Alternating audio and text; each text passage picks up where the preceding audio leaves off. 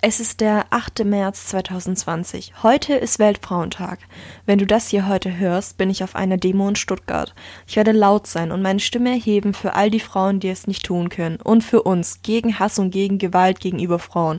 Und für mehr Gleichberechtigung. Passend zum Weltfrauentag werde ich euch ein wenig über Yayoi Kusama erzählen.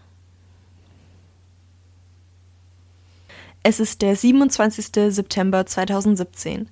Ich stehe hier vor meinem eigenen Museum in Tokio. Es war kein leichter Weg bis hierhin. All die Erinnerungen, sie reichen weit zurück. Ich musste früh arbeiten als Kind. Mit zwölf stand ich bereits jeden Morgen früh auf, um für die Faschisten zu arbeiten. Ich habe es gehasst. Ich stand dort in einer Fallschirmfabrik und ich fragte mich, ist diese Welt wirklich so grau, grausam und schwarz-weiß?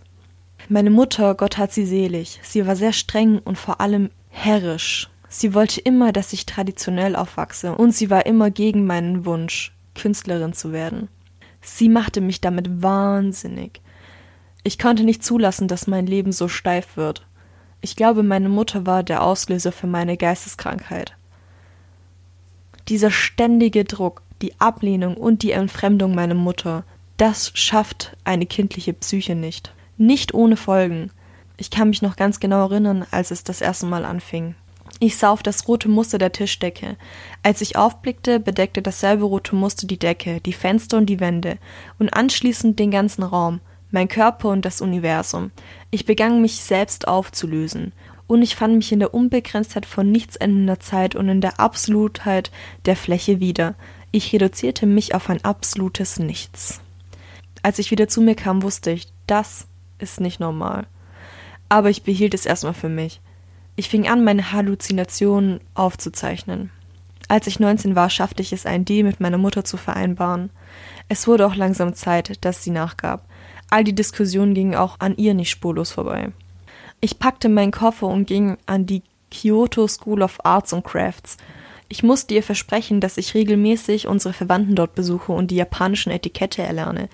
Sie waren alle gegen meine Ziele und im Nachhinein kann ich es ein wenig verstehen. Immerhin war es in dieser Zeit damals schwierig, in der Kunstwelt Fuß zu fassen, vor allem als Frau. Und wenn man es geschafft hat, ja, dann nur in den traditionellen Künsten. Wer hätte damals ahnen können, dass ich in den nächsten Jahren dort neun Ausstellungen haben würde? Davon sechs Einzelausstellungen. meine erste Einzelausstellung hatte ich in meiner Heimatstadt. Da hat meine Mutter bedoof geschaut, als ich ihr das gesagt habe. Aber Wenige interessierten sich für meine Kunst.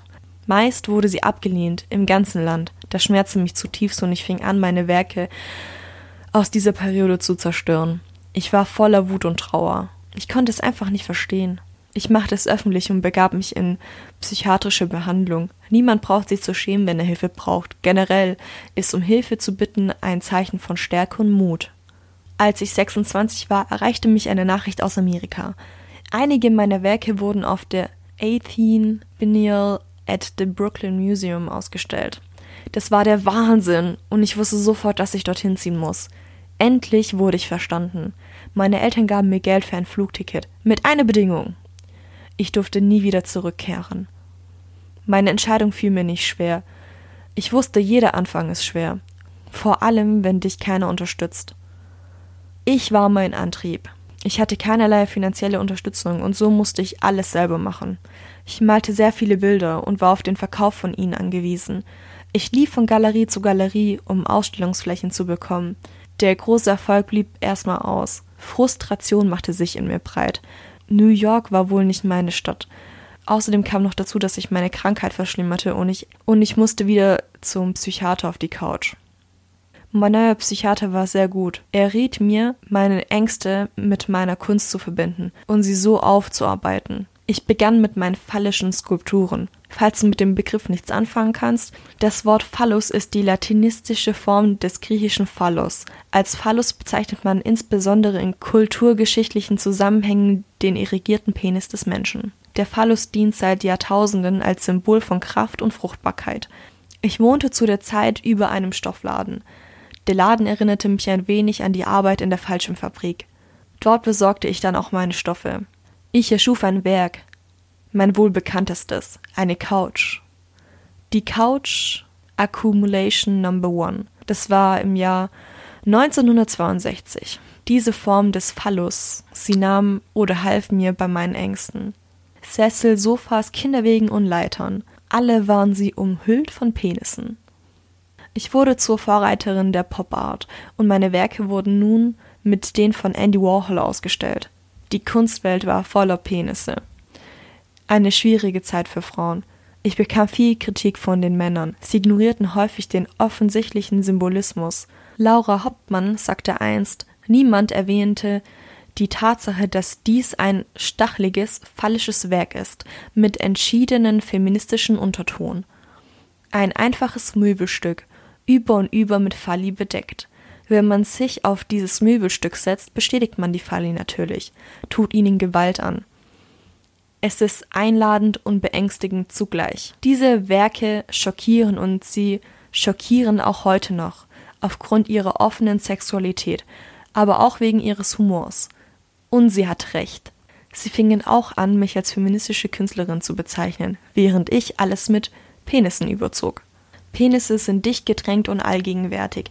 Metaphorisch wohl ein nicht zu übersehender Hinweis auf die Machtverteilung auch im Kunstbusiness und die herrschende Geschlechterordnung. Und das nicht nur im traditionell bewussten Japan. Aber es sollte sich in meiner Kunst nicht nur um Penisse drehen. Ich machte Werke aus Spiegeln, Spiegelräume und auch ein Happening mit Spiegeln und zwar mit 1500 spiegelnden Kugeln. Passanten konnten eine Kugel für umgerechnet 2 Euro kaufen. Ein Schild mit der Aufschrift Your Nazism for Sale verweist auf den Narzissmus. Sorry für mein Englisch. Der im Kunsterwerb und Besitz innewohnt. Diese Performance fand vor einer Ausstellungshalle statt. Durch sie erlangte ich internationale Bekanntheit. Ich war an diesem Tag voller Energie. Nur einem gefiel diese Performance nicht und zwar dem Veranstalter. Er ließ die Polizei kommen und mich abführen. Es hat sich für mich auf jeden Fall gelohnt und ich würde es wieder tun. Wenn man richtig hinsieht, so kann meine Kunst jedem Menschen etwas anderes geben. Zum Beispiel meine Bodypainting Performance, in denen ich teils in der Öffentlichkeit nackte Personen mit Punkten bemalte. Es waren die Punkte meiner Halluzinationen. Diese Punkte sollten die Grenzen aufheben, Grenzen zwischen ihrer Kunst den Personen und ihrer Umgebung, aber auch die Grenzen der Personen untereinander.